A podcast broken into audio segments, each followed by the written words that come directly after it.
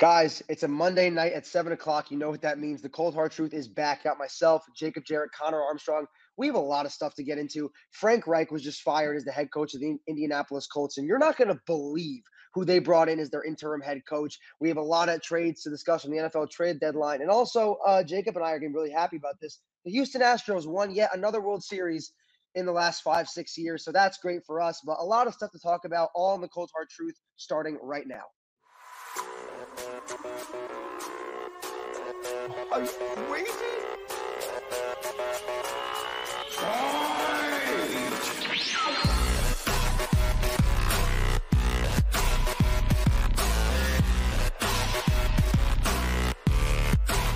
God, that's insane.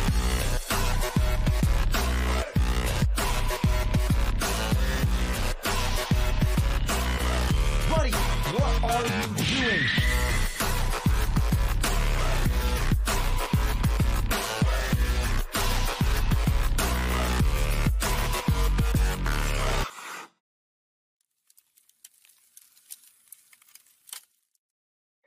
As always, guys, welcome to the Cold Hard Truth. You got myself, Jacob Jarrett, Conor Armstrong. Peyton will be joining us hopefully in a few minutes here. Boys, how we doing? What do you guys want to talk about today? There's a lot of stuff we can touch on. You know, I'm uh, I'm feeling pretty good. I'm pretty happy for my buddy Jacob. Got his Jet shirt rocking. That a boy. Dude, that was an insane game on Sunday. You want to start with that, honestly, Jacob? Start us off with that, dude. Yeah, I mean, it's you know, it's been a long time. You know, never mind competing in this type of game, uh, let alone winning it. Uh, like I said, you know, uh, for the last however many years, about a decade, the division has been absolutely horrid for us. In the last, I think they said the last four and a half years, we're about one and thirteen. We were going into this game. So, you know, every year the Jets kind of fare okay outside of the division, but every year they lose just about every game within the division. So to see them already early in the season have wins, well, midway through the season, uh, have a win against Buffalo and have a win against Miami, um, really shows how much they've improved. Besides their record at six and three, which is you know so much better than people were expecting. But I think just to be able to play competitive games within the division, especially in a division like this where all the teams have very fierce rivalries. You know, it's not like you know a lot of other divisions where there's kind of two teams and the rest like all, we all hate each other. And to be able to play with these teams is uh is huge for us and, and shows where the team is at now, which is at a much improved uh, point.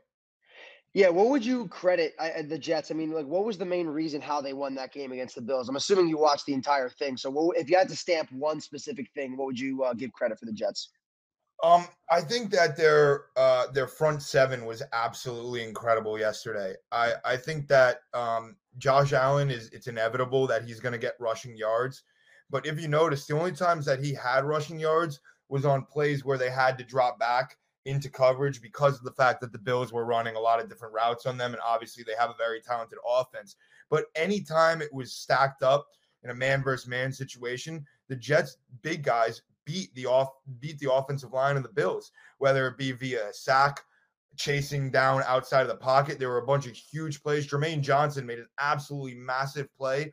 Uh, Josh Allen had the outside, should have been a 20 yard gain, and Jermaine Johnson, the first year pick, uh, first round pick rather, ran him down. So I think that front seven was the biggest defense. Uh, uh, sorry, the biggest um, reason why they won the game.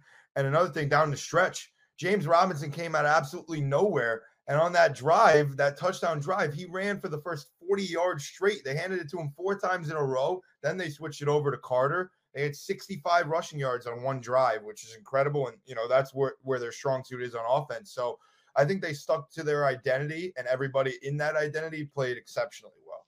Yeah. And I'll say this too, Jacob. You and I were talking about Jermaine Johnson because all the hype and, you know, for the right reasons, of course. Like there should have been hype around Sauce Gardner, and I'll get to him in a second. But Jermaine Johnson, you and I were talking about him being a steal. What was like it was like 23, 24. They got him towards the end of the first round.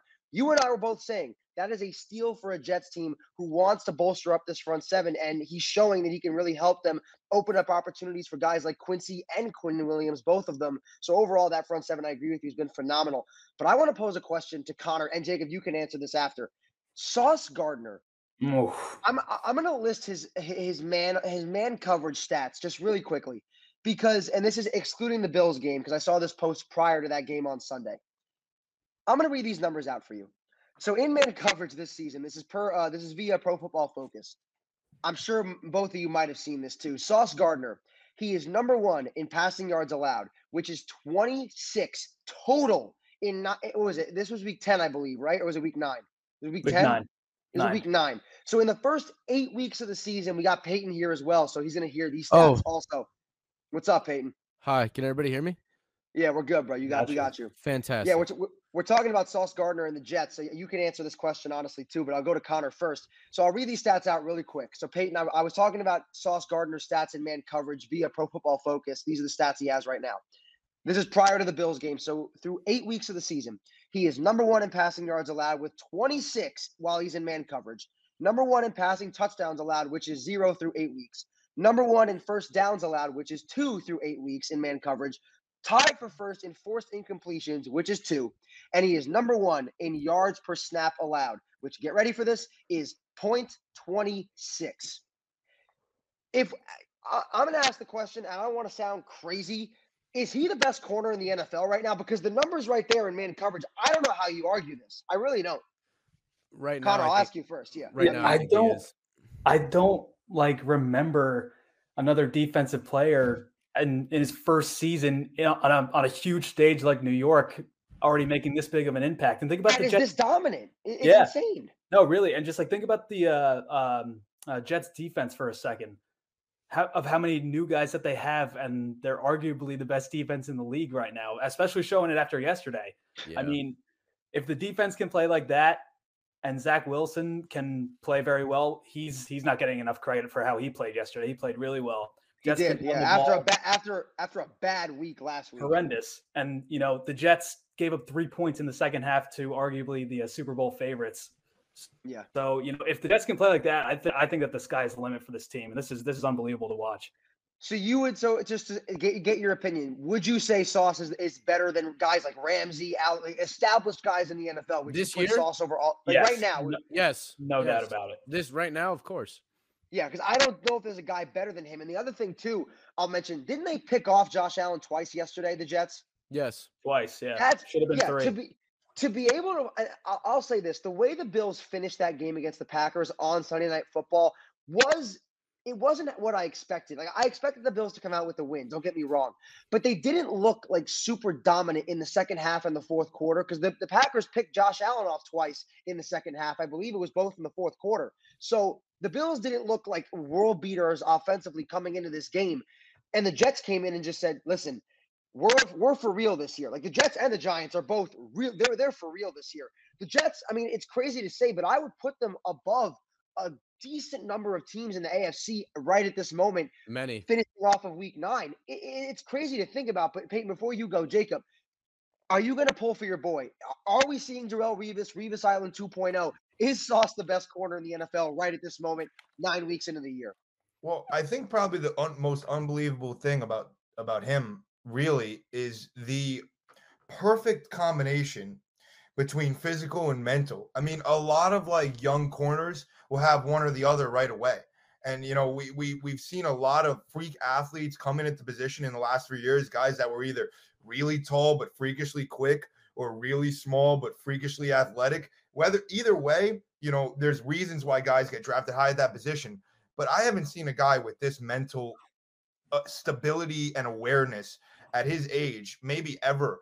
And the, the the most incredible thing about it all is that in the first aspect that I discussed, the physical, he's as good as any cornerback in the entire league. He's he's Yup. built. If you if you could He's like built in ha- a lab. if you exactly if you could if if like the football gods could have a lab and they could build a cornerback, Sauce Gardner is exact the exact build. Like the, it's co- the combination of length, like with his how long his arms are, with the Perfect. speed, everything. It's- It's, Perfect. yeah, it's And perfect combo. I don't. I know this is probably a stupid play to call out, but that last play of the game to Gabe Davis, I swear to God, if Sauce Gardner did not play that the way he did, Gabe Davis was hundred percent going in for a touchdown. It it like it may have not looked obvious to all people, but the way he judged Davis's eyes to know that the ball was gonna be right there, right at that moment, and again, the length of his arms and the length of his body in general. I mean, it's hard to find a guy that's that perfect for the position. and and the crazy thing is that play you mentioned, Gabe Davis should have gotten called for offensive PI because he was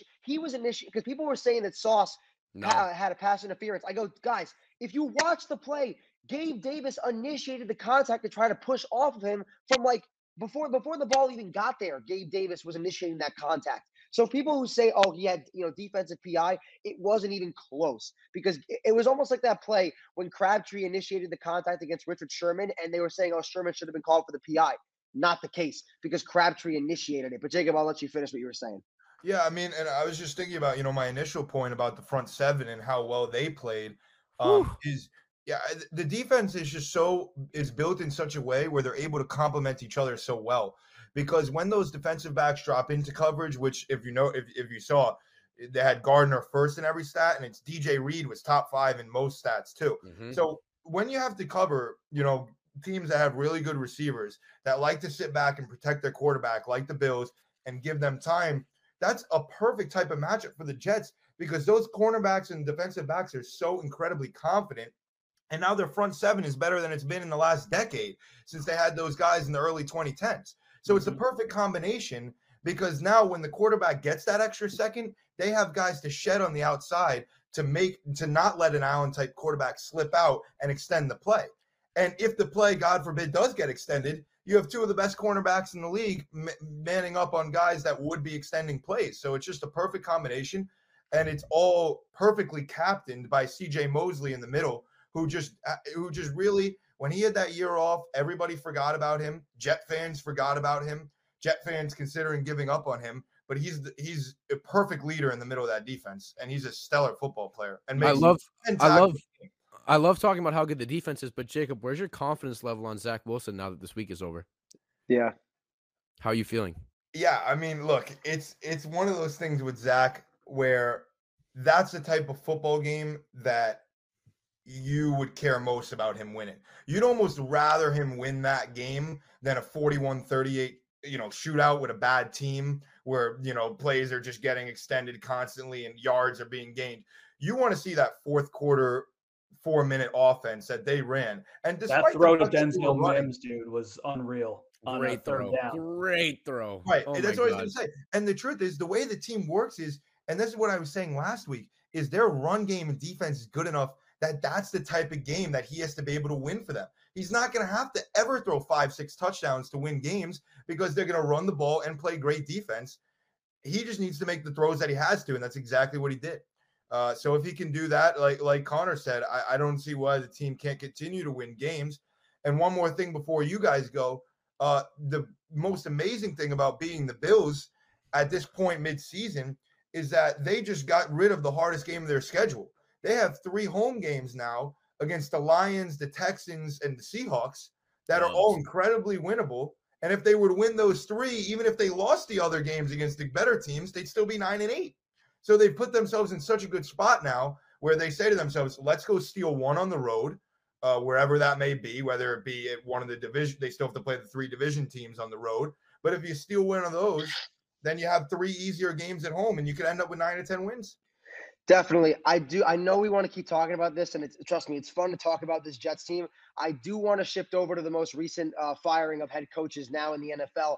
Frank Reich is out as the Colts head coach, who arguably, besides the Las Vegas Raiders, are probably the biggest disappointment so far this season.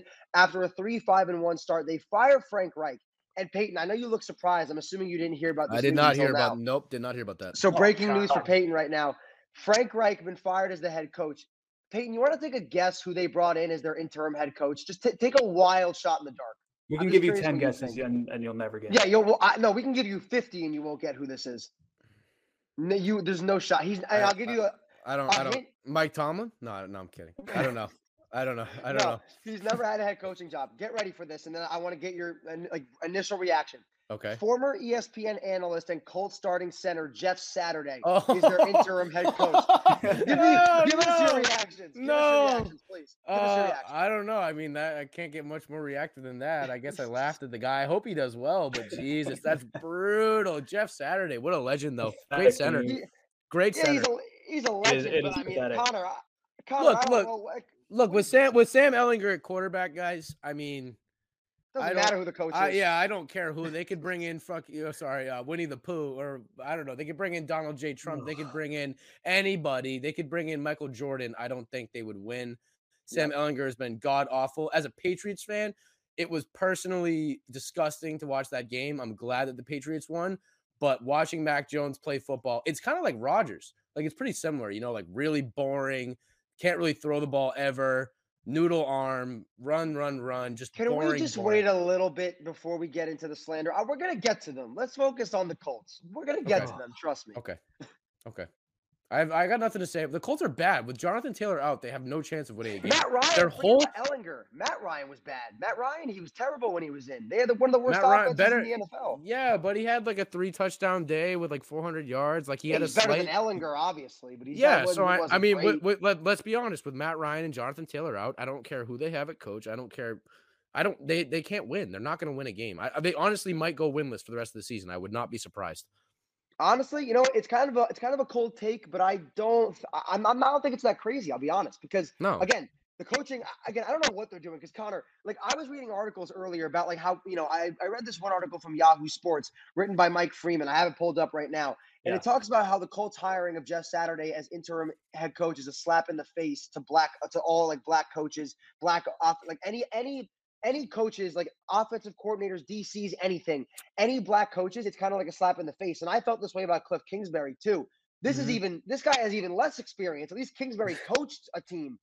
Saturday hasn't coached anybody. Dude, the freaking guy, the guy's getting his makeup done on the set of Get Up, and now he's on the That's what I'm sideline for the saying. Colts. Like, dude, he goes no, he goes he goes on first take and, st- and when Stephen A does his Stephen A No. list, he goes, This is a Stephen C list. Like he doesn't like what you like It's it's guys never unbel- coached like, anybody. what? Although I'm I'm like actually curious if uh, Jim Irsay asked like Peyton Manning to be the coach, and he said no. So he Honest- went over to honestly, Jeff Saturday. I think he just no, I think he just went through a list of Colts legends. He was like, all right, Marvin Harrison, Nah. that's out. Peyton Reggie Manning, Wayne, out. maybe I don't Reggie, know. no. Pey- Reggie Wayne, not like, Peyton said no, but he offered Eli, but Eli didn't want it. So Oh Yeah, my you know, God. like, Jacob, what it are your Jacob? What are your thoughts on this? Because I don't even know what to say anymore. The Colts are like one of the most sickening. Like, thank you. I, I, Terrible. I mean, Oh what- god, with The NFL this year are just nauseating like football teams that were supposed to be good. Like I don't know. Nauseating. It's one thing like when a good a team that's supposed to be good like loses a bunch of games 27-24 31-28 but these guys flat out suck They I mean, suck. They, they're they bad. scored, they scored They're- like yeah. two touchdowns in their first four games I swear to God, I think I think I think in the first half yesterday they had less than ten yards of offense or something like that. It was like it was, one. yeah, it it was, was like First one quarter, first they had like negative two total Yeah, yards. after yeah, yeah, yeah, yeah. quarter. And I, I think at the end of the half they had like maybe twelve or thirteen yards total. Oh like it was, it was, it was, it was bad. It was. Jeff Saturday's going to solve everything, though. Don't worry. Yeah, 100%. maybe, maybe. hundred percent. We We'll move so. on though. Uh, really quick, I know Jacob doesn't want to talk about it, and pro- probably hon- honestly none of us really want to talk about it, but we have to mention it. Houston Astros win their second World Series in the last what was it, five or six years?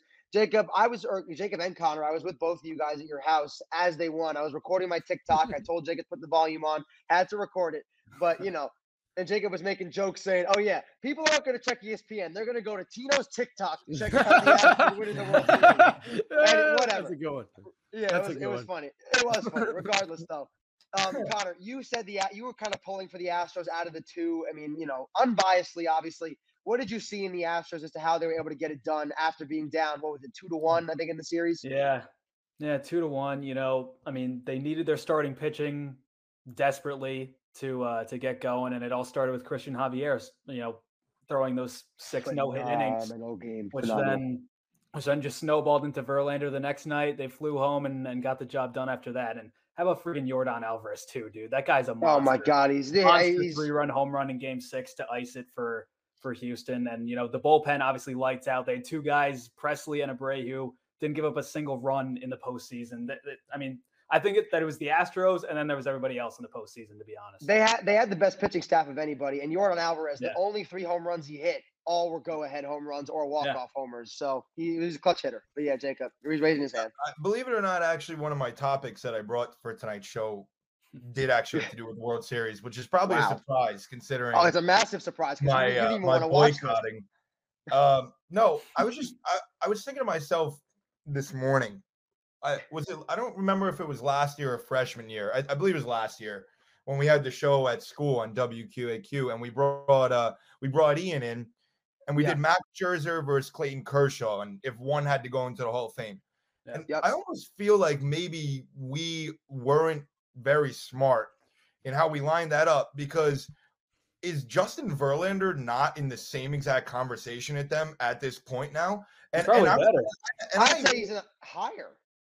Better well, than I mean, both. that's certainly not how we regarded it at the time. We were saying who's the who's the best pitcher of the generation, and Yeah. Justin Verlander eh, pitched even before both of them. So So I was gonna say. Verlander's older, isn't he? So no, but he's 06 still was his his prime was still the lat was still the 2010s, and Yeah, he yeah. clearly he's elongating his prime a bit longer than them. I mean, look at the way both of them pitched this year, all three of them rather. Uh, Verlander is a surefire Cy, Cy Young candidate and just won three or four playoff games. Mhm. And the other two had their, you know, they were in Cabo by October 9th. So, uh, They were, they were in Cabo. Not Like, Cabo. that's- but seriously, it's like, uh, how do we evaluate this? And is is there a chance that he's really the true face of the generation out of the three? Conor, you Conor, you can go first. I want to pull up his uh world his playoff stats real quick. Um, well, I knew that in the World Series, he he had never won a World Series game. He really struggled in the World Series, He and did. then you know Kershaw really struggled in the postseason. I mean, and then obviously we know what what uh, Scherzer did this year, but he's been pretty good in the postseason during his career. But just Verlander, you know, just his ability to take the ball in a huge spot and just dominate, you know, like just really just like whenever he feels like it. Uh, I feel like that hasn't always been Scherzer and Kershaw. Like they always have a, a few rocky starts in big spots. I think that Verlander comes up huge in really like every big big start that he makes. So I would I would really have to say that he, he- yeah he pretty much is the pitcher of our generation. I mean, it's like it's one of those things because it's like I feel like Scherzer and Kershaw have a bit more of a flair to them, and I Yeah. think that definitely. And, and you know, I I actually want to bring Peyton in on this a little bit too because you know those three guys are big enough that even as not a base as big a baseball fan as us, you know, you obviously know about these guys, and it's like I wonder if part of the reason that we didn't include him in that conversation last year was because he's just not as fresh in the mind. Because I feel like you know Kershaw, you think about you know the big he's six six, the huge leg kick, the 12-6 curveball. Scherzer with the two different colored eyes, like they have more aspects to them that, and you know the broken nose, and all this crazy shit that's happened. And Yeah. Verlander's kind of been a little bit more steady throughout his career. Under the radar. yeah, in terms never- like a- a- as as a non-baseball fan, I hear, I heard Scherzer's name and Clayton Kershaw's name all the time hanging out with you guys the last two years. I don't think I ever heard Verlander's name mentioned one time in a conversation. And I even just not again not being I know he's pitched for longer. He's been around for longer. So being that he's older and I don't hear He's about been him much- around. I'll say he's been around since 05. Sorry to cut you off, but No, you're good. Uh. It's Yeah. I like I, I agree with Jacob. I think it's probably he's just a quieter guy and he flies under the radar, so we don't hear as much about him. But I don't know, Tino, you have the stats. But yeah, I pulled. So I'm, I'm gonna read that off just real quick. So his postseason stats. I'll go with like you know like the, the, the main stats. Strikeouts total in the postseason. He's been in the postseason. Let me count total two, four, six. He's been in the postseason nine times throughout his career. And in in the postseason, he has 230 total strikeouts, a 1.11 WHIP. And Conor, you can explain kind of what that stats like stat Yeah. really uh, alludes to. And then ERA, he has a career 3.64 in the postseason, which honestly is not that bad. Pretty so good. Conor, just to give to give context, whip. Explain that to the uh, our audience. Yeah, what- what whip is just uh walks and hits per Peyton's uh, like, yeah, I don't know. Yeah, uh, walk, walks and hits per uh, inning pitched. So he's given up about you know like a base runner per inning, pretty much. Yeah, which is not again, that's, That's not, not terrible bad. at all. And Yeah. then career, I'll bring up his career numbers total of, of these total numbers. Same thing. He has total strikeouts. Almost, he's two away from 3,200 in his career total strikeouts. I believe if I'm looking here, his whip, his career whip is 0.829, so it's below one. Oh and then his career ERA is a, if I'm not mistaken, he has a. It says 220 total. I don't think that's right. I'll keep looking, but overall, I don't even keep looking at the stats. Honestly, his stats say it all. The guy Yeah, is he- World Series now, but, but and now yet another championship. Now he's a, That's true. He has he has more. Yeah, he's more than Scherzer and more than Kershaw. One more than. then Yeah, I it's mean, not he's even a like- yeah. conversation. It's not a conversation at that point. So what about what about Degrom though? Because we never mentioned Degrom either. Is this he fat? Because he, I think, talent wise, is the best out of the four of them. Yeah, Like he's Is, isn't he's he the, best- isn't he the isn't he the youngest? yeah. I he's believe- uh No, he's he's 40 been- years old though, isn't he? No, he's gonna be 35 in June. 33. Yeah, I'm gonna Okay, say 35 in June for Degrom. Okay. yeah. So I mean, young, Regardless, so give him time then, right? I mean, you still put Verlander ahead of him with the stats and the I don't, championships. I don't know how much time you can give him because you know now he's a free agent. The Mets That's don't true. know if they want to commit to him long term because of his injury history, and we don't know if he wants to go south to like the Braves or the Texas Rangers who are up and coming. So Would uh, not be we'll see. surprised if he went south, my guy. To yeah, be honest, yeah, time time is That's the running same thing out with for, Judge for DeGrom to about- win a chip. Ti- Same thing about Judge going West Coast. We're praying he doesn't. But I'll, I'll pose this question to everybody. Whoever wants to go first, they can jump in. Do we consider the Astros a dynasty? Which again, I'm going to fact check it, but I believe I know they've won two. I believe it's been since 2017. Yeah, So yeah, three. five. Yeah, or no, it's no two. No, They two. beat Yeah, only two. bro, they bro they cheated. How the Well, okay, fuck can you consider them a di- they cheated? All right, so I'm saying so they're not a dynasty in your in your mind. You can get paid. No, you they, can cheated. You cheated. Don't they have three championships? and uh, It's only two because 17 and this year. Yeah, because they lost to the Nationals. okay, and, s- uh, and the Braves. So one of their championships they cheated, I and the other you're one right. they didn't. So how Yeah. the hell is that a dynasty? So you don't think it's a dynasty? I mean, I'm not. I mean, Jacob, do you think it's a, do you think that's a dynasty to win two championships, one of which you cheated in? in five years, and you made four in five years. I, don't I mean, think you can four- really yeah. call them a dynasty. No, I don't know. no. Just- I mean, cheating or not, I mean, two two championships in six years isn't you know considered in the same you know Six yeah. conversation as Yeah, other f- dynasties in baseball, and you know for you know basketball like the Bulls and all that stuff. I don't, I don't really think that they're a dynasty now. Four and four and six years is definitely dominance, but It's I- impressive. yeah, it's not. A, it's not a dynasty. you don't think so? I don't know, man. It, it's it's eh, it, I can't believe I'm, bu- you Are know, you arguing for them? I, I think it's I, I- not necessarily, but I, I think it's really hard because I think it's like it it feels like every year they're the team to beat in the American League. Yeah, And now it's starting to feel like every year they do win the American League. I, I guess to make it a full on, you know, title, uh, you know, a headline dynasty, they'd probably have to get a third. But I think they've now given themselves another two years where they can do that and still reasonably say, like, if they won three and seven, I mean, that that that that has to be a dynasty. It's it's it's it's really tough. The cheating definitely puts a huge a huge Yeah. asterisk, hundred percent. But it's at a point now where enough people are making an, ex- you know, enough people don't really take it into account anymore anyway, because they are, are winning now without cheating, or at least we think. as far as we know. Yeah.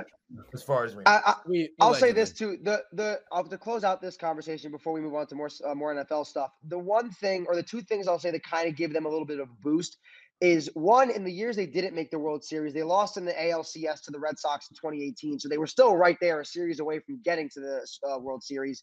And I believe Conor, correct me if I'm wrong, in 2020 when the Rays made it, were they in the ALCS against them, or was it somebody? Yeah. It somebody else? Uh, Or no, was it the Red Sox? know. Maybe. yeah, I was I was thinking either the either the Astros or the Red Sox. I forget. Um, Regardless, the Astros have been one of the top competitors in in, in, in the two years they didn't make it to the World Series. Yeah.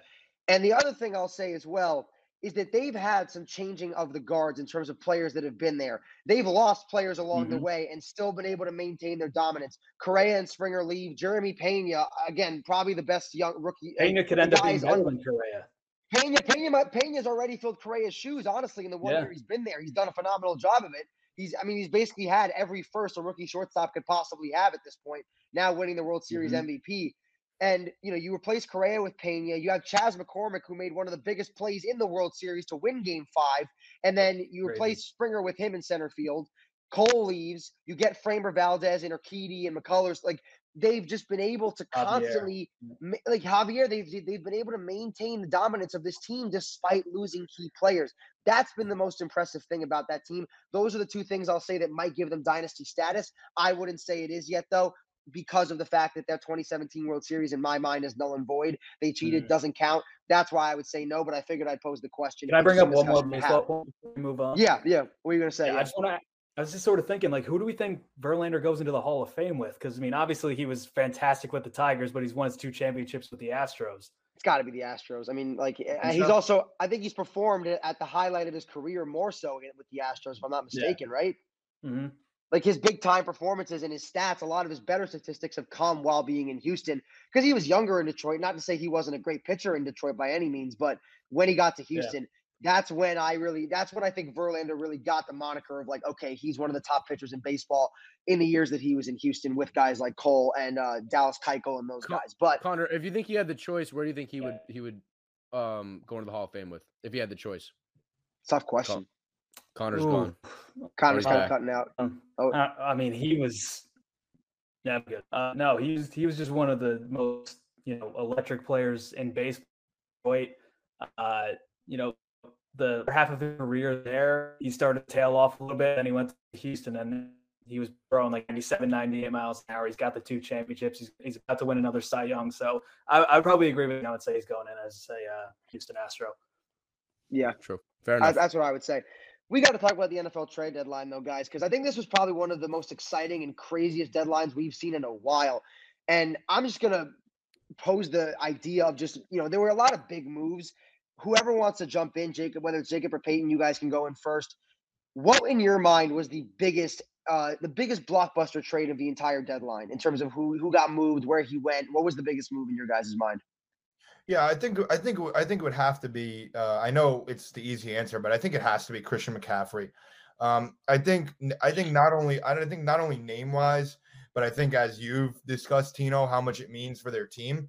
I think specifically with the just the style of play they have with you know not to be repetitive, but the game manager type qualities of Jimmy Garoppolo, which is just a fact at this point and the fact that they have a great defense, they're a ground and pound team. It's just the way they are. It's the way they appeared in multiple Super Bowls. Um, and McCaffrey is one of the best runners in the league. I think Robert Quinn was huge too. Uh, I, I really do. But I, I agree. think just from a, from a singular player standpoint and a singular move standpoint, that McCaffrey would have to slightly, you know, take the edge. I think the only one that I can think of that rivals the McCaffrey move would be Bradley Chubb to the Dolphins. I think Bradley Chubb to the Dolphins is a massive move. I also think, in terms of my favorite move, would have probably been Roquan Smith to the Ravens. I absolutely love That was a really Smith. good, that, good and one to bring up. absolute amazing move by the Ravens to commit to this year and try to get it done. It's a tough AFC, and I highly doubt they'll make it out of it. But god damn it, Roquan Smith helps. So I love that move from the Yeah. Ravens. I agree. I mean, oh, Connor, you, you can go before I give mine. Yeah, for me, I would say that T.J. Hockenson of the Vikings is huge. For I was them. waiting. Love for that somebody to bring trade. it up. Love I that was Yeah. trade too. for somebody. No, I love it. say that Dude, doesn't he? He's literally a really- Viking. He looks so He good in the colors. Vikings. He looks perfect in a Vikings uniform. He- yeah, he is Got one, pretty much. exactly. I was waiting for somebody to bring that up. You beat me to it because I was gonna listen. I, I like. It's so hard because I love, I absolutely love the McCaffrey deal, and I again I talked about it at nauseum. The Bradley Chubb deal to Yeah. pair him on a on a front seven already with a guy like Christian Wilkins in the middle. Their front seven and their defense is absolutely disgusting now that they have Bradley Chubb. But I'm, I want to talk about the specifics of the deal with TJ Hockenson because the, the Vikings fleeced fleeced the Lions. It, like they they robbed them in this Mhm. deal. The Lions traded Hockenson along with a 2023 fourth rounder and a 2024 fifth round pick to the Vikings. And the Vikings only gave up a 2023 second and a 2024 third. So you basically got I mean listen, you gave up like you got lo- like lower picks in terms of rounds back, but you gave up two picks and you got two picks back along with a top 5 tight end in football. Let's remember. Let's a- remember. Let's remember where where the Lions drafted Hockenson fourth.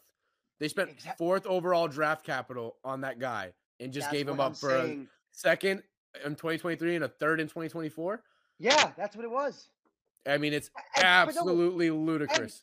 Peyton, and they gave up a 2023 fourth and a 2024 fifth. Like, how do you?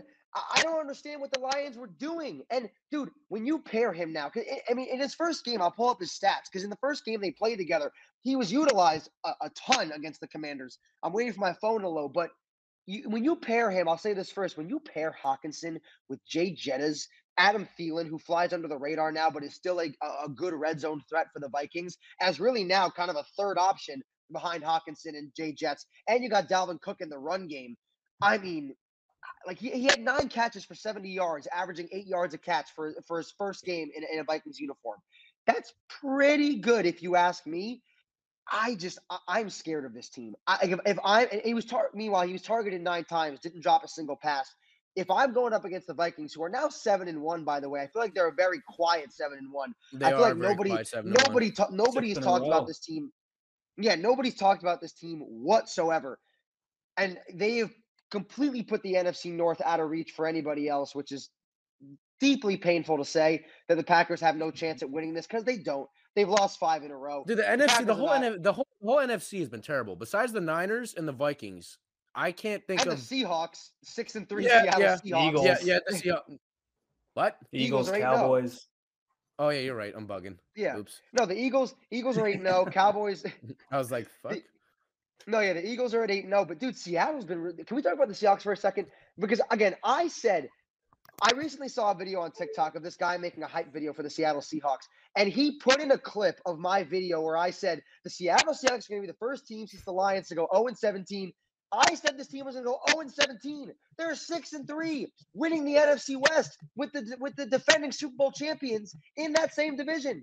How in the world is Geno Smith doing this? So, can somebody answer like answer that? Because I don't understand it. I don't get it. I mean, they got a really good run game. Kenneth Walker's been running like a madman. monster. He is. Their de- their defense is overperforming in every sense of the word. I mean, Tariq Woolen has been dominant on the The outside as a corner, looking great. Um, I don't know. I think Geno's got a massive chip on his shoulder. I think he's pissed off, and I think he's proving something. And I think there's nothing better than a player with something to prove. I think Tom Brady's shown that in every year that he was great. He came in with something to prove. And I think Geno really wanted to prove to all those GMs and owners that didn't give him a shot that he still got it. And his completion percentage shows that. He's playing absolutely lights out. He's keeping his team in games. He's not throwing picks. I mean, what else can you say? He's playing absolutely outstanding. I mean, before I list off his stats, I mean, we'll go back to the Bronco game. Like, listen, they wrote me off. I ain't right back though. I ain't right back. Like that, that quote says it all. But on the year right now, if we look at where he's ranked in terms of stats, he is sixth in the league in passing yards with, I mean, he's at 2,199. I'm going to give him 2,200. He's sixth in the league with 2,200 passing yards. He's tied for fourth with 15 touchdowns, tied for ninth with only four interceptions, and he has the fourth best QBR at 68.1. That is a, a, quarterback who is winning games, playing at an elite level. He's playing at like I'll say for his for the standards of Geno, he's playing out of his mind. Jacob, I, like, what do you think about Seattle in terms of how they're playing and how Geno's performing specifically?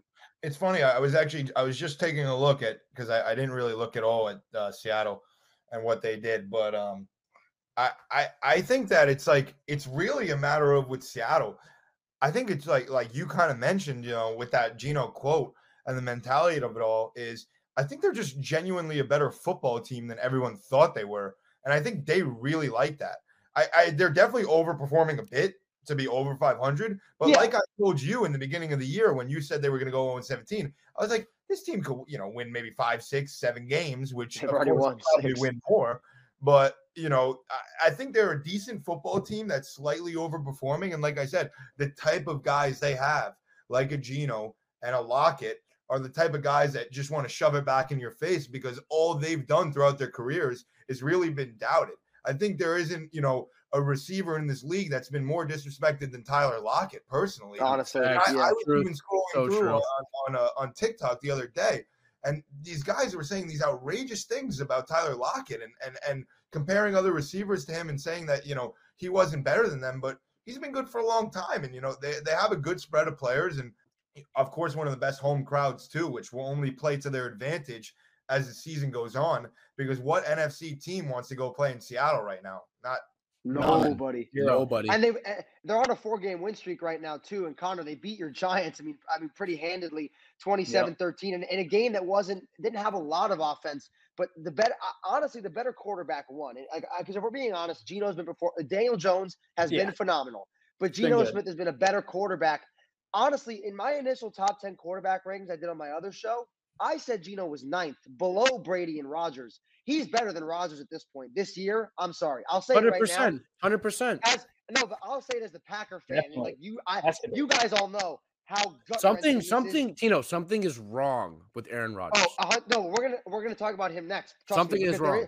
There is, Has to be. but it is gut wrenching for me to say that Geno fucking Smith is better than Aaron Rodgers, but he is. I- I Justin. think- Justin. Justin Fields this year might be. oh Justin Fields looks dude, sick, Fields, dude. Would you? Would, uh, can I ask a question? Rest of yeah, Jacob.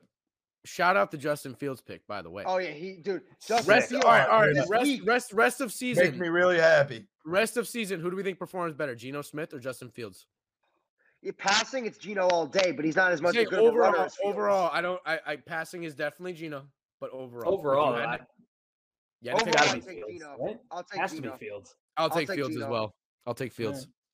I'm taking Geno. break the tie. That's true. Uh, he's got to That's- be. Oh, that, That's that- that boy Fields looks good, dude. For sure, for sure. Roll Fields, baby. Yo, he's got Detroit next week. He's definitely gonna keep it going. Come on now. That boy Dude, Fields last looks last week he ran for 178 yards on 15 He had the long. didn't He, carries. he had, he had the, I think that's the most rushing yards. rush. Yeah. This is the most rushing Yeah, yards in the Super Bowl era. unreal. And he, sure. and he passed well. He had 123 passing yards and three touchdowns. The guy Dude, he hit. Was it phenomenal. Did he hit Mooney in the back of the end zone with that? Who was it? No, I think no, I think it was. It was. I- It Uh, was Mooney or Kmet. Kmet. Yeah, it was Yeah. Oh, Yeah. dude, there was It's another mad. one though. I think he hit. I think he hit Mooney in the back of the end zone. It was a beautiful throw. But uh, yeah, I love me some Yeah. Justin Fields this year. But Chase shout out Claypool Ohio State. now too. Yeah, yeah. With Claypool there too, it's a big deal because you have that outside. we didn't mention guy. him. Yeah, too. He never. That that's a good move too. Yeah. Hon- honestly, with Claypool there, he might have a chance to get the ball outside more, and maybe his passing yards does go up. Because realistically, if you look at the receivers there, you have Darnell Mooney, tiny, Pettis, not good. Cole Kmet hasn't been good besides last week. I mean, you had no tall jump ball guys. Claypool is about as good of a tall jump ball receiver as there is in the league. I mean, he's not great, but he's good outside. So Yeah, we'll go to my pack or the Packers now though, just because Oh, they- okay. they, no, they have to be talked about, and it's going to be a depressing conversation from me at least. I'll go first as always. Way to bring And the rest the of you- Tino. The Yeah. rest of you, yeah, way to bring. No, how about Rodgers' way to bring it down? What are you blaming me for? It's the Packers doing this shit, bro, more me. like his shoulder bringing down weight. Uh, it's, listen, it's Connor. It's not me bringing it down. Trust me, it is the Packers, but Mm. they have to be discussed because because of Matt how bad LaFleur. they've been. No, they have they have to be discussed because of how bad they've been. Yeah, Matt LaFleur really because uh, start to start off in the press conference, Rodgers had said about the offense, we need to simplify things. Matt LaFleur's response to this goes, "I don't know what that means." You're- What do you mean? I don't know what that means. You're, th- that's that's not what I want to hear from a goddamn head coach of a football team, an NFL team, going. Rodgers wants to simplify things. Oh, oh, oh, in the NFL. oh, wait. Any any uh news on Mr. Jones, Aaron Jones? Heard he's uh He's in a gonna. walk. So, oh, here's here's the news on all the injuries. So, Aaron Jones is going to be fine. He's expected to play. Uh, Romeo Doubs out for four to Doubs six is weeks with a high ankle sprain, oh, Yep. Knew it. and Rashan Gary is done for the year with a torn ACL. He- ACL. Bye. Yep. So just Oh, keep can keep shoving the wound. Keep Yeah, just they're screwed. keep shoving salt in the wound more at this point. I mean, I, I don't know what to say anymore. But to get to Rodgers' performance, as you know, when Lil Wayne tweets that you should that that you should have been gone before the year, if the season's over. When when when the when the when the Green Bay Packers ambassador, the man who created the song "Green and Yellow," my one of my favorite songs. The man, like the, uh. the, the man who embodies what it means to be a cheesehead, Lil He Wayne. doesn't lie. Weezy. Weezy. When he says that 12 should have been out the door before the year, you- you're fucked. There's there's nothing to say anymore. You're done. It's all over. And he threw to, to- to give to give like just background. Stop, stop it. Rodgers threw four interceptions last year. He threw three in this game against the damn Detroit Lions. Two of them in the red zone. Two of them to the same damn player, Kirby Jones. I've never heard of the fucker. Who is that? I don't know who that is. I do not. I'll be honest. Listen, I, I know a lot of players. I study a lot. I have. I did not know who the hell Kirby Jones was. I, I had no clue. I, th- I I- thought it was Kirby from. Uh, never Sweet- gonna uh, forget him on now. Deck. Oh, no, I'm never gonna. No, definitely not. Remember Suite Life on Deck? Kirby, the the big uh, the the big uh, security guard on the, on the ship. That's yes, who I thought yes, of I when I heard do. Kir- when I heard Kirby Jones. I'm like, who the hell is this guy? So Rodgers throws two red zone picks. Uh, I, like I just I, I don't know. I don't know anymore. I don't know. Like you I, think he mi- you think he misses Davante a little bit? I think I think Davante misses him because the, the Raiders are the biggest. The, the funny thing is Davante leaving. The Raiders are the biggest disappointment in football this year, and it's not even close. They are the biggest disappointment in the NFL. The Colts, are, the Colts and the Broncos are on their tail. No, but the Raiders do. Uh, but the The Raiders, Raiders, are yes, one yes, yes, I agree. because they're more they're more talented. The Yes. Raiders. So Davante goes to the Raiders. They're now, I believe, what like two and seven, I think, because they had a Yep. bye week yet. They're two and Two and seven, seven. and the Packers are yeah. three and six. If Davante would have just sucked it up, right, that's so funny, isn't it? Though the, the, the team he goes to is two and seven, and Rodgers is three and six. You think they text at night about old days? About They- Davante Mutt. Old days last year. yeah, they think they text like, "Oh, that was feels like so long ago. We were over five hundred. I don't, I don't know what they do, but to, to give context, Rodgers has the 27th best Uh. QBR in football. He has a 36.3 QBR. He's Yo, ranked what's, 20. what's what's wrong with him medically? I don't like, dude. I don't You know. think it's the I- I- shoulder? I, listen, I don't want to put all the onus on the fact that, that Davante Adams left, but there has to be, and I'm putting the blame. I'm putting most the majority of the blame on him and Matt LaFleur. The blame is on those two. But the young to have a receiving core like he does that has been already wasn't good to begin with. Christian Watson is hasn't been in the lineup really at all. Offensive rookie of the year. Shut up. Okay, I listen. Randall Cobb, he he's currently out, has been out for multiple games. Now Doubs, they're arguably their best receiver, has been out, is going to be out for six weeks. Sammy Watkins was out for like their receiving core was already dog shit, and then everybody gets everybody keeps getting hurt. So now there's even less of a receiving core to speak of. So it's a combination of maybe he's a little bit injured, he doesn't have a good receiving core, and honestly, maybe we're seeing between him and both Tom Brady we're seeing the the, the, the beginning of the end and, and we're seeing the two of them finally we're, we're seeing a changing of the guards we're seeing them finally starting to transition out of being the top players in the nfl because both of them are not close to top five they're towards the bottom of the list of top 10 if they're Watch even out! there right now Watch out for Tommy boy. You better watch out. i'm all listen all i'm saying is both of the, both of these That teams are below yesterday. 500 Huge. uh, it was That was a, huge, that was a huge win for the Bucs. it was it was massive, and, and it was a fact that- terrible game. Terrible And game. the fact that Brady led them to the win, it was bigger. The fact that he got them the victory, that was the big thing. But yeah, you, I'll let you guys just ramp and harp on him. But you know, uh, Jacob, I'll let you go first, just because I'm curious what you think about why they're performing, like why he specifically is not playing well. But I'm just sick of talking about him. I've, I've given up hope on the season. They're they're they're done, utterly done. Yeah, I I mean, it, I I can't say I'm not surprised. what? You know, I mean- what? What? Meaning from the beginning of the from you know, from I, I had him going to the Super Bowl. You got to be kidding me, guy. Oh my God, you did! I I totally Going to forgot Super about that. I also had Tom Brady as the MVP. So Oh God. well, no, I mean, I was being I was being sarcastic because I thought they were going to do well too. yeah, he said the same thing. We all, I think we all had the Packers and the Bills, dude. Uh, yeah, it was pretty close. I, I'm pretty sure it was like three out of the four of us had Packers Bills. Probably not. Connor. Oh no, you not. I think Connor maybe even did. No, Fine, I had who'd uh, Tampa Bay. I had Tampa Bay in the Bills. Hey! I had the Rams again. How do you think I? Hey, I we, we all picked pretty bad there. Um, Yo, look at Matt. Sta- look at Matt Stafford throwing to Allen Robinson though. Oh Makes my that God, 50, dude, they, makes he, that he, 50, 50 million much more worth it. You know? Peyton, they were. Sta- I think Stafford and McVay like had a brain. They remembered he's on the roster. Yeah. they they remembered he ex- plays for them. Like, the I, ball. All right, can I be? Cooper Kupp is the best in the league. It's not He even is. No, fucking. it's not. sucked, It- bro. It honestly pisses. Like I don't know if anybody can agree with me on this. It pisses me off how much we talk about Justin Jefferson and Davante Adams, and nobody ever puts him in that like, like if you talk to receivers or DBs, they're always like, well, Adams and Deebo and Deebo, the way Jetta. you said that, Deebo. I'm like, come on, bro. Like nobody respects Kupp. This guy reads coverage like like a like a coach. Like it's like he just knows where the pocket is every time.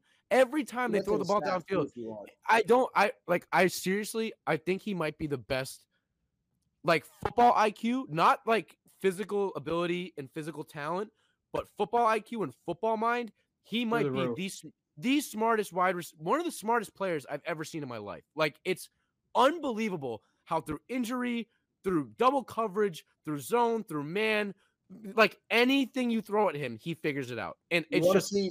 You want to hear unbelievable. Tell me, please. I love to hear it. This year, so he's he's second in the NFL in catches. He's been targeted 93 times. He has 72 catches. He is fourth in the league in yards with 813, and he's tied for fourth with six touchdowns. So Yeah. he's I'm sure that in terms of guys that are up there with him, it's probably players like Jefferson and maybe a Davante, like in terms of touchdowns at least, because Davante has had two. I think uh, it's I think Ty I think Tyreek's one in yards, and then I think it's Oh yeah, Adams. Tyreek's definitely up there because Ty, Tyreek's Tyreek already has a thousand through nine games, which is the most yards through the first nine games out of any receiver ever. So that's Yeah, absolutely he's- insane. he's been he's been gangbusters in Miami. But again, sorry, I had to bring up Kupp, but like, god damn it, put some respect on that guy's name. He's a normal, like, just a regular dude, nothing special about him athletically, and he just Yeah. balls. So put some respect on Cooper Kupp's name, please. Hey, The, for the three of you, I want to give you guys a chance to touch on some hockey. I mean, I can pose a few topics. Yeah. Well, I don't think you need that. I, there's just things I'm curious about on this Pose. page.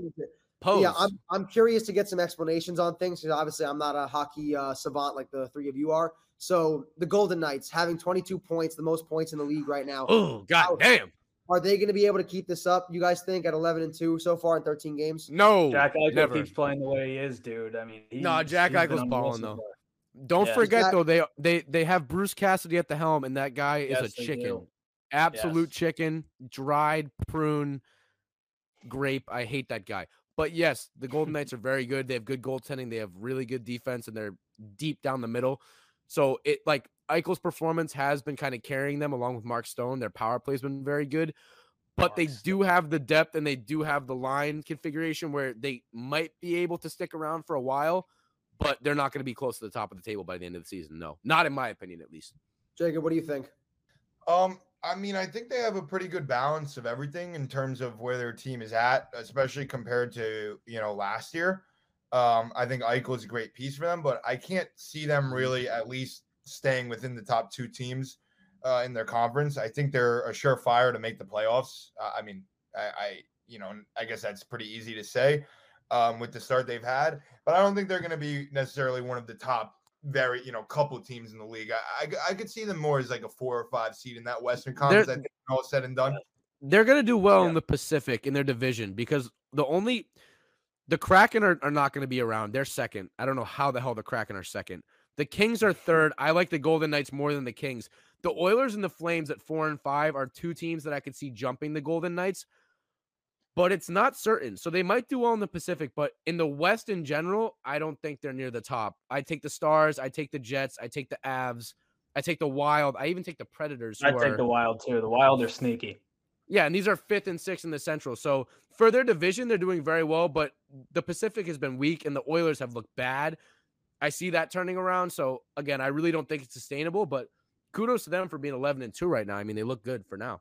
So Another another thing I'll pose in that same division are the Oilers a goal because I mean they're they're starting off seven and five. Are they a goalie away from being one of the top contenders in hockey? No, probably. Uh, I mean, nah, no, yeah. I don't think so. I'm- I how can you don't. say I that without mean- with, without with McDavid though? You have to. No, they- I mean, buddy. I mean, Oh, so if we've, you're so we've been having this conversation for years about But McDavid and being the only guys there. if the Oilers had Shesterkin, you don't think they'd be close to the top? I mean, They they, would be, be. at the top, but I mean, will, will it be you know sustainable in the playoffs? Is the question for them. Yeah, and I don't think surefire. Honestly, Tino, the problem with the Oilers is their back end. I don't think I think Bouchard is heavily overrated. I love Dar- I love Darnell Nurse, but he's been Yeah. underperforming. Tyson Barrie is old and slow, and he might as well be playing forward because he, he literally can't play defense. um, and I Jack Campbell in net. Am I right? Is that their is that their starter? Thanks. think, Yeah, from what I checked, Yeah. I believe so. And, and, Ca- and Campbell Campbell was in the minors three four years ago, two years ago. So Yeah. I I have no faith in them this year. A goalie away from being surefire contenders, probably not.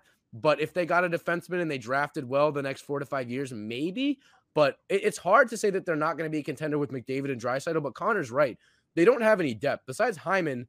I could, I mean, Zero. Yamamoto's decent, but they have no depth down the middle, and that's their biggest issue. They're so top heavy, and their defense is weak, and their goalie's weak. So a, go- a goalie would put them in contention, but it wouldn't make them surefire, in my opinion, at least.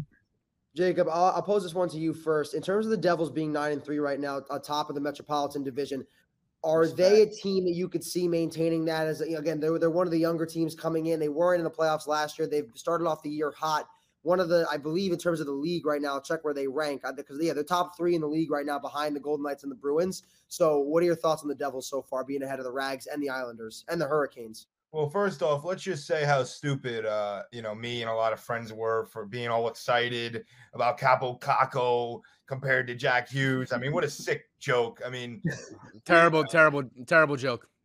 it- it's a it's sickening, really, because in hockey, you know, there's really only a couple, you know, a few a select few guys every year, you know, that the common, you know, person would really know from the draft. It's not like in the NBA where like, you know, you know second rounders.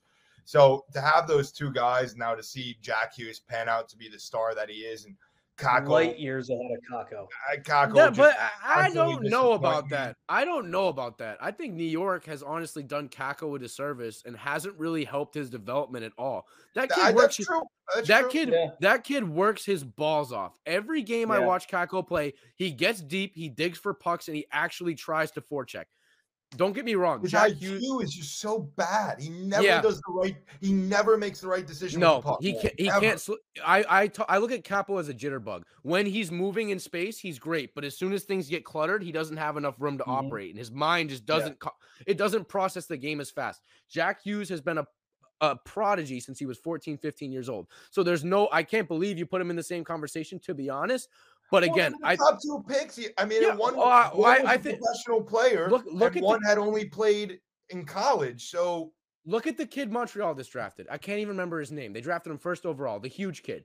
He his hockey IQ is low. He doesn't have much stick handling. He's not the best skater, but he's big and he works hard. If they develop him correctly, he could turn into a, a first line guy if he can manage moving the puck around with some really skilled players. With Kakko, if you actually got him more minutes and you tried to integrate him with somebody besides Filip Chytil and Alexis Lafreniere, you might have a chance at a decent side piece. I'm not saying he's going to make guys around him better, and I'm not saying he's the main contributor of a line, but you have to kind of move him around and get him some minutes and play him with some more offensively gifted guys rather than stick him on the third line with Hedel and Kakko and just let him dump and chase the whole game. So, Jacob- that's what he's that's what he's been trained to do. Let Connor go. You know, Yeah, Joe, I mean- I wanted to I wanted to ask Let- about just oh yeah, Connor, you go, Connor, you go. No, I was just saying. I don't, I don't know if you're going to get uh, more into the Rangers, but the one problem I have with Gerard Gallant since he's been here. He changes the lines up mid-game for literally no reason. Like if Jimmy Vesey, Chris Kreider, and uh, Ryan Carpenter are on the same line in a game last, just made zero sense to me just because they weren't generating anything. I mean, if you want your team to get gelled in the early part of the season, don't you think that you should establish, you know, like which lines they're going to be in throughout the entire season instead of mixing and matching every single game? I just, I just And- don't really. And if you're gonna if you're gonna have a variation, make it between one to two guys. Like yeah, the not- the Bruins the do the, the. Bruins do they'll shift Pastrnak down to the or they'll shift Pastrnak up to the first line and shift the DeBrusk down to the second line. yeah, But it's a one for one shift and they're used to doing it. It's not like he's jumping first to third and then some games he's going to the second and then which, stuff is, like which that's is what you know. Yes, which is- doing. back assward in terms of chemistry between players. I completely Yeah. agree. But Tino. Yeah, Jacob, I want to just get like the about the before I go to my final yeah, question. I'm for you, sorry I um, got a little side. No, you're, you're good. No, the, so, so the Devils, in terms of how they're playing right now, is this sustainable? Like how they're better than these teams right now? Yeah, think? I, I think, and, and the point that I was going to eventually tie around is I think these young players are panning out uh, really well for them. I mean, I, I can't see them contending yet, They but might. I, I can't see them being full on contenders. I can see them. I think by the time that you know March and April comes around, I think they're competing for a playoff spot. Yeah. Uh, but I'm not completely sold that they're going to contend yet in this conference. Only You're right.